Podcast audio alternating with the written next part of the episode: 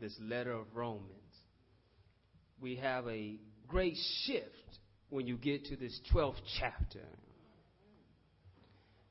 One translation says, Therefore, my brethren, New Living says, and so. And is a conjunction con- adding, but saying it brings what's before connected to what's after. Therefore means in a result of what you heard before, then this. One way to study our word often reminds us that if it therefore is there, is there for a reason. The author has built up an argument saying we have been saved by grace. We have been justified by him being risen from the grave. That if you call on the name of the Lord, you shall be saved. It says that we are, are alive in the Spirit, so live in the Spirit. It tells us that we, we are, are wrestling against an enemy within ourselves. So when I want to do good, evil is always right there. Oh, wretched man am I, but glory be to God through our Lord and Savior, Jesus Christ. Then it got good to him. He says, I can do all things. Uh, he said, well, God for me, who can be against me? Saying that the Lord will work all things out for the good of those who love him and according to his purpose. He went on to go on, and he felt real good about himself. He went on to go on and say this that what can separate me from the love of God? And so he says, in view of what God has done for me, how dare I not live for him? Has he not done a lot for us? If we look back over, as he says in the fifth chapter, while I was a sinner, I said, while I was, I, I, I, I want to make it personal. You can say me too, because I, I just want to make it, because sometimes when we use those other those pronouns, how when you were, and we remove ourselves out of it, like I didn't have the same problems you had. But when I look back over my life, I realized that my problem was just as bad, if not worse. And I say it was worse because I was in it. You know, if it's your problem, I don't know the pain you're going through. I don't know the struggles that you're going through. But when it's my problems, I don't know about you. But that's the only problem I care about in the world. But yet the Lord realized how big it was, how enormous it was. He realized that only one thing could solve it. And that was his only son. While I was yet an enemy to God, he wanted to make me a friend. While I was rebelling against him, he was trying to offer me peace. While I was fighting against him, he was calling me to come into him. And so when we look at it in view of all this, then is it hard to present your body as a living sacrifice. Because no longer do we need to bring turtle doves, lambs, sheep, ox to the Lord for a sacrifice for our sins to be remiss. But because of the blood of the Lamb, Jesus, we now can come boldly before his throne and let our life be the sacrifice when you look at this form that he wants us to be, of, of looking first at the form of service, it tells us to be transformed. I know that might be a big word, and we don't a lot of time use that word transform unless we're talking about a transformer movie. Oh, it transformed into a car. But yet, if you can help me out, just tell your neighbor, God's calling you to change. He's calling, if I could sum up this message, sum up this gospel, it boils down to change. That there should be a change over me that when you see yourself, that you no longer see who you used to be. We should be able to see a change happening in our lives. It says, do not be conformed. Or another way to point out conform is this do not be molded or fashioned in the shape, in the image of this world let's look at it how this way that many of us do not want to go around garbage. We don't sleep in garbage. We don't eat garbage. We don't. We try to stay away from garbage. So when we have garbage, we try to get out of our house, especially when it starts stinking. Right? We want to get it out of our house. We don't want anything to do with it. Let me. And and what do you do with garbage? You throw it out, right? This earth's going to get thrown out. Let me help somebody out. Oftentimes, when they get rid of garbage and they get rid of refuse and they have to get rid of it, you know what they do? They burn it. You know what's going to happen to this earth? It's going to be consumed by fire.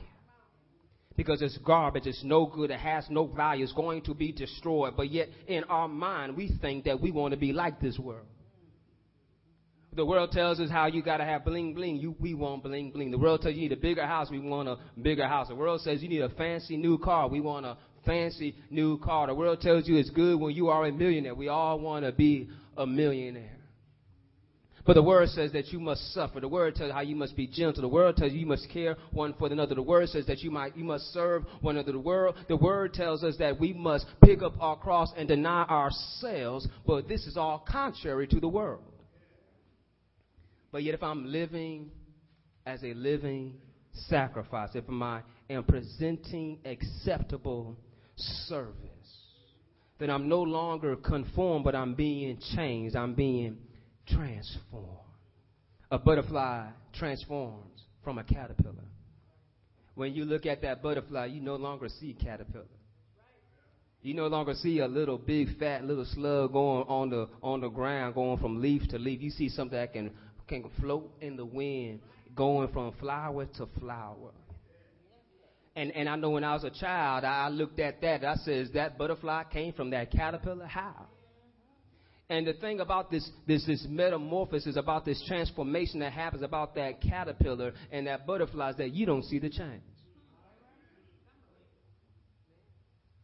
The caterpillar makes a cocoon and the change starts happening on the inside.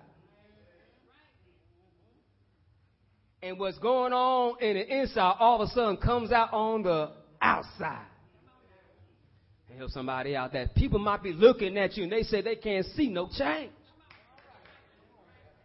But tell them God's not working on the outside. But he's working on the inside. And, and while he's working on the inside, he's working out that pretty soon. Day by day, you're going to see some change happening in my life. Because he wants my heart. And so, in this process of being transformed, me, I'm not in the likeness of the world. I, am not being modeled and conformed to this world, but I'm being changed. I'm being transformed by the work of the Spirit. Tell your, tell your neighbors, it's through the Spirit. We go back and look that we have received the spirit of adoption that makes us the, a child of the Father. I don't know about you, but, but what God is pointing out to me that I need to act like His child in order for me to act like his child, I need to do the things that the Father does. And the Father has given us commands, be ye holy as I am holy. Jesus went on to tell them, I give you a new command that you should love one another. He went on the, the mountain talking, eh, we have the sermon on the mount saying how we need to love one another, bless and curse not. And then he says, even love your enemies. I'm gonna get do that in the end. I, Lord have mercy. I'm gonna try to work with it, but I'm gonna get doors to the end. I will talk about don't worry about the enemy. God said, I will avenge those who need to be avenged. Which talking about that He's our victory. He's our warrior. But I, I digress. Let me get back to the acts of service. I want us to look at the acts of living as a living sacrifice. If you look at those verses 3 to about 11, you see how he gives descriptions of what it looks like to serve. To serve God, you have to be humble. Tell you never you have to be humble. And so if you're humble, you don't think of yourself higher than you ought. We have some know-it-alls in this place we, we, we can't receive compliments. We, we, we know. I, I, I had to repent early this morning. I, I got a new coffee cup, and, and, and someone told me that it's, it's cool, and I said, I know. I should have said, thank you.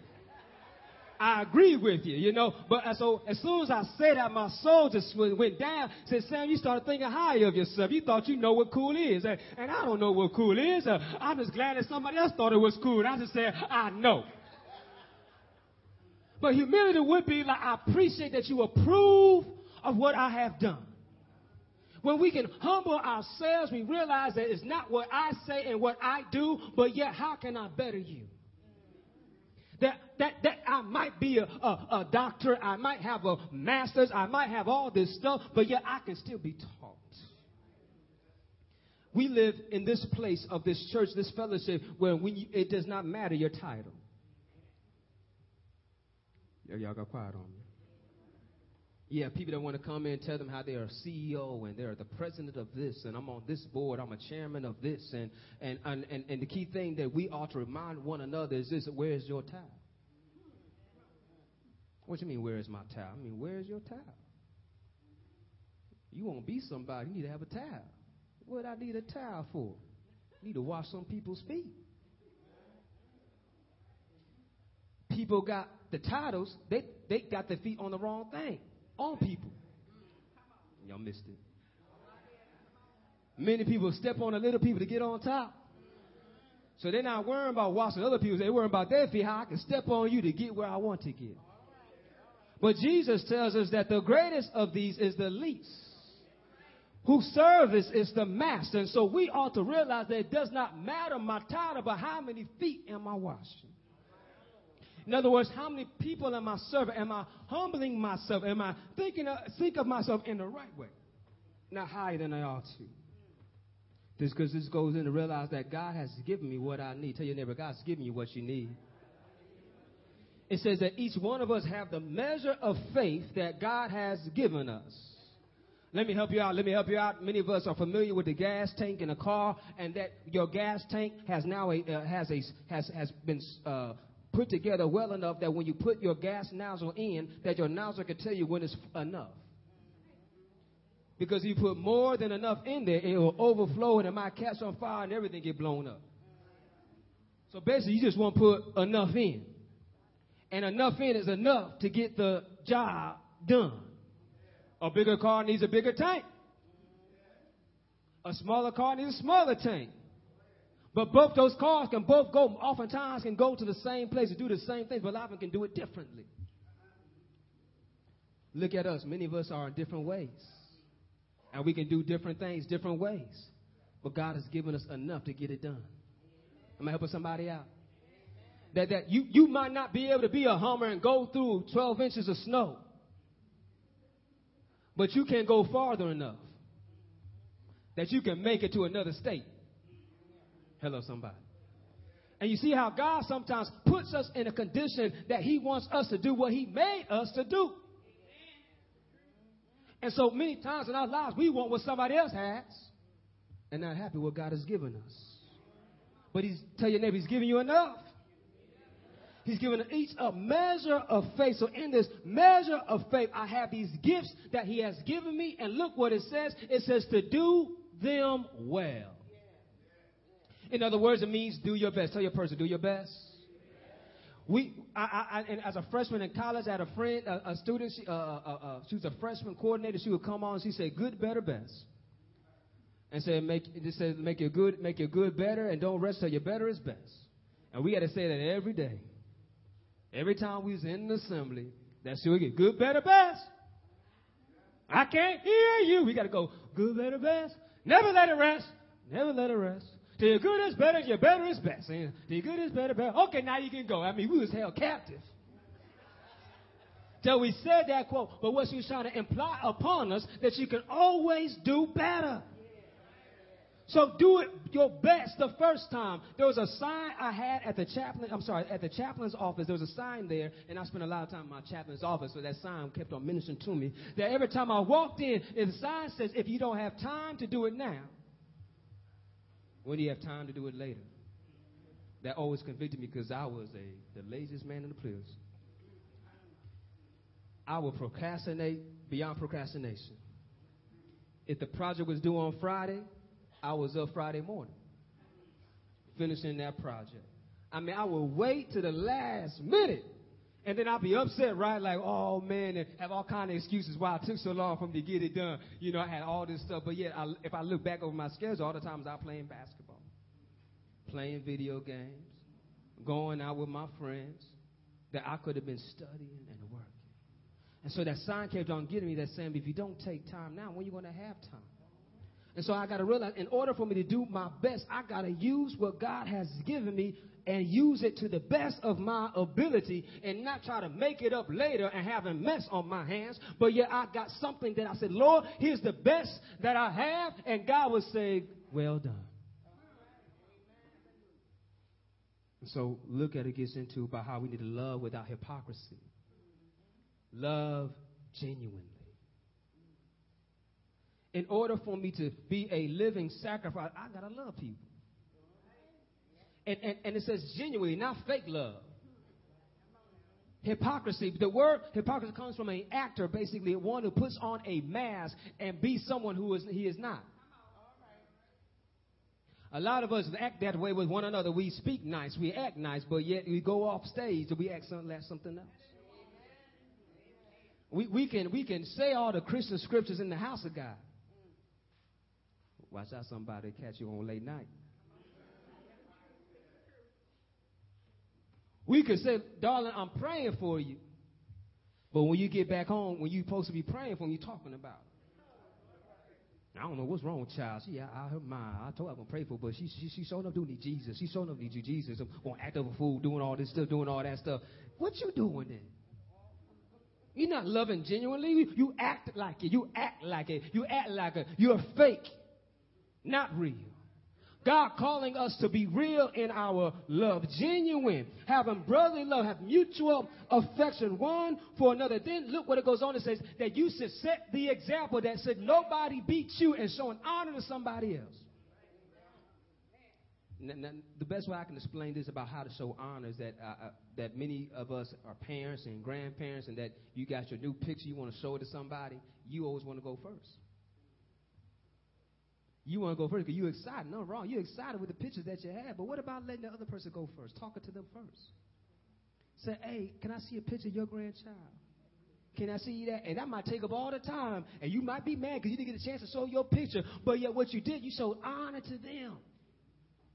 Y'all quiet on me.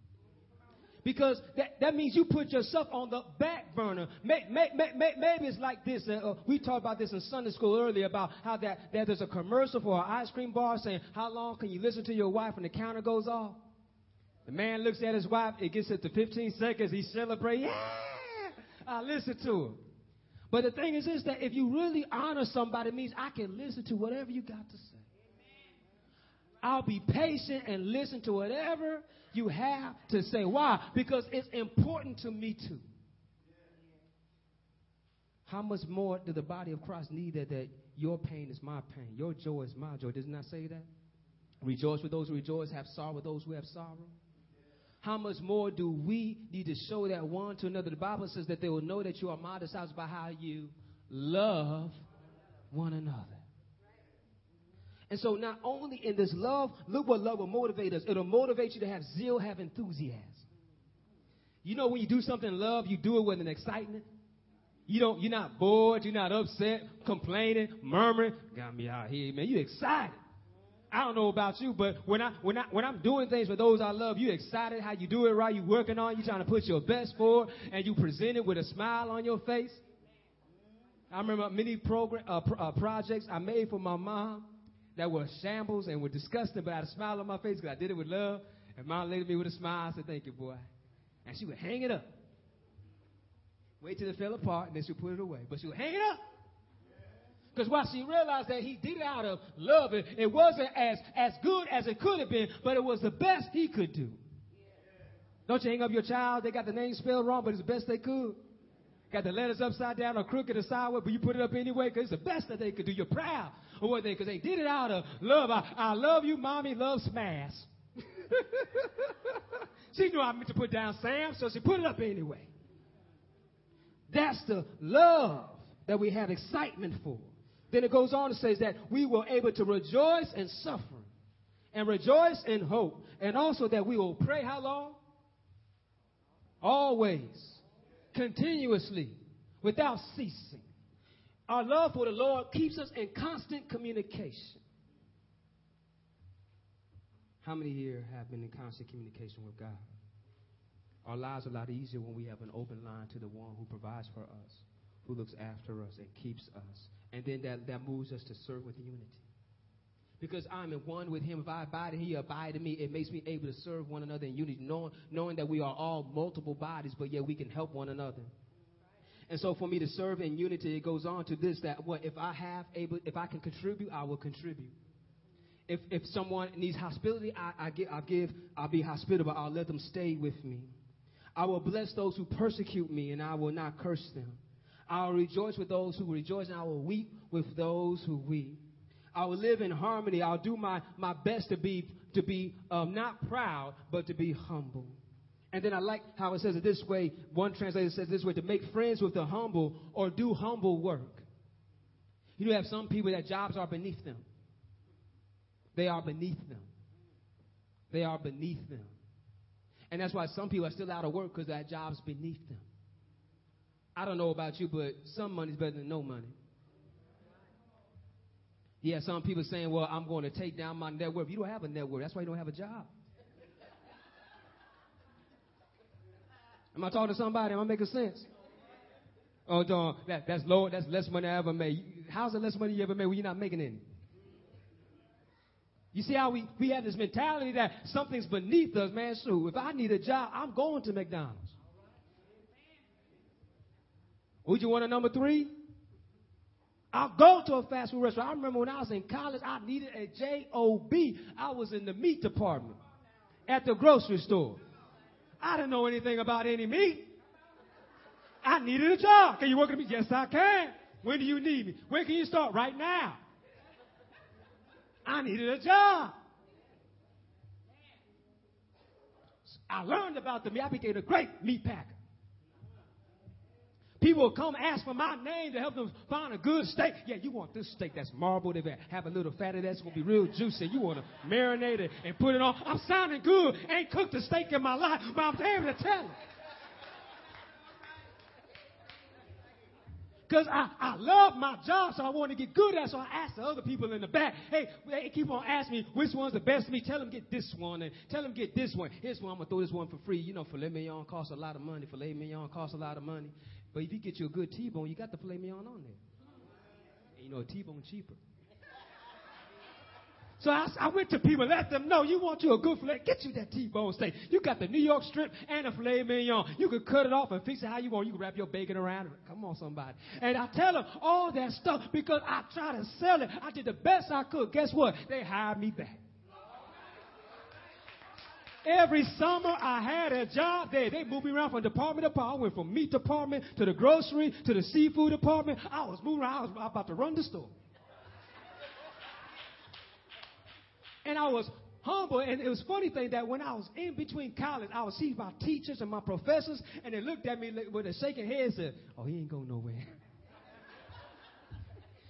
but I was looking at them that I'm somewhere where I want to be. I'm working. I'm proud of my job. I'm not ashamed of my job because it's helped me get to where I want to be. Sometimes in our lives, we, we, we, we want to be somewhere that we have not earned.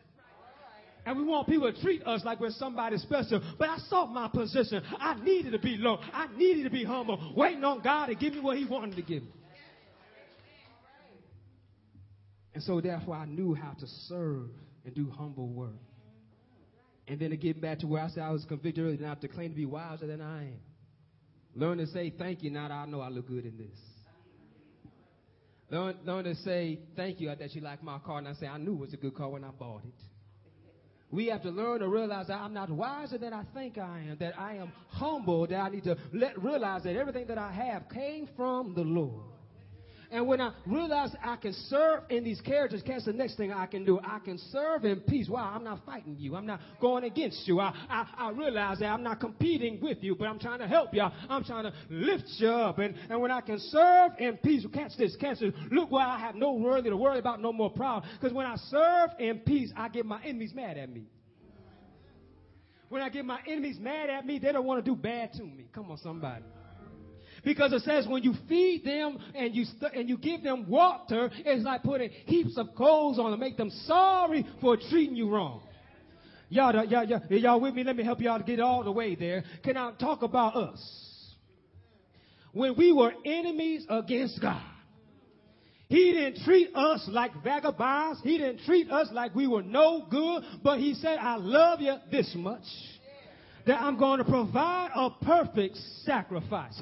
A sacrifice that you don't have enough to pay for, but it's going to be good enough to bring you back to where I want you to be. You don't love me and you don't care about me. You're running against me, but guess what? I'm running out after you. And he sent down his son Jesus. And Jesus said, Lord, forgive them for they know not what they're doing. He says, even while they're acting a fool, casting lies and, and insults against me, God, I'm interceding on their behalf. Can I help you out that Jesus is saying today? as he was yes and he will be tomorrow even right now he's on the right hand of the father saying lord forgive them for they know not what they do. He's showing how he can overcome evil with good. Isn't it good to love? Isn't it good to forgive? Isn't it good to show mercy? Isn't it good to show his grace? Glory be to God. So that's why I can live a life acceptable. That I can test or approve or discern his good, his perfect will. I want to close with that with that thought. To test, to approve. Basically, if you look at it up, what it means is this: that you're able to prove through a trials and tests of what it is. Many of us have been the place that we got our $20 bill fresh from the bank, and you know you believe it to be legal tender, but you go to another place, they don't trust you, do they? So they hold it up to the light. They'll take a marker and mark it they got a new scanner now. They can put it in a scanning. And they put all kind of tests on it to prove that it's genuine. Same thing with us, that if we just trust God, no matter what people do, if they hold us up to the light, if they mark us or run us through all kind of transitions, we'll still come out genuine.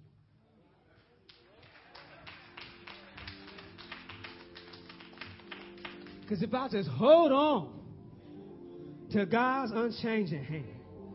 If I let Him be my rock, my sword, and my shield, if I truly, truly trust that on, on Christ, the solid rock, I stand. It's amazing how winds may blow, storms may come, but I'm anchored in the Lord, realizing that He keeps me. He protects me. He provides for me. And all He's asking me to do is just trust in Him. And so, therefore, I'll trust in Him. I'll give my life to Him and see that I'm doing His, his good, pleasing, and perfect will. And the world can test me all they want, but they're going to find out I'm the genuine article. I'm the genuine article. Put your life in the Master's hand and let Him do what only He can. Make you pure go. Let's come to the, we are going to come to the altar, come forth for prayer. We just want to turn to Him, let Him minister to us as we present ourselves as a living sacrifice. To see that, Lord, am I using my gifts well? Am I serving well? Am I exhorting well? Am I being gracious? That, Father, Lord, am I doing all that you calling me to do? Let us just surrender our lives to Him. You're welcome to come to the altar for prayer.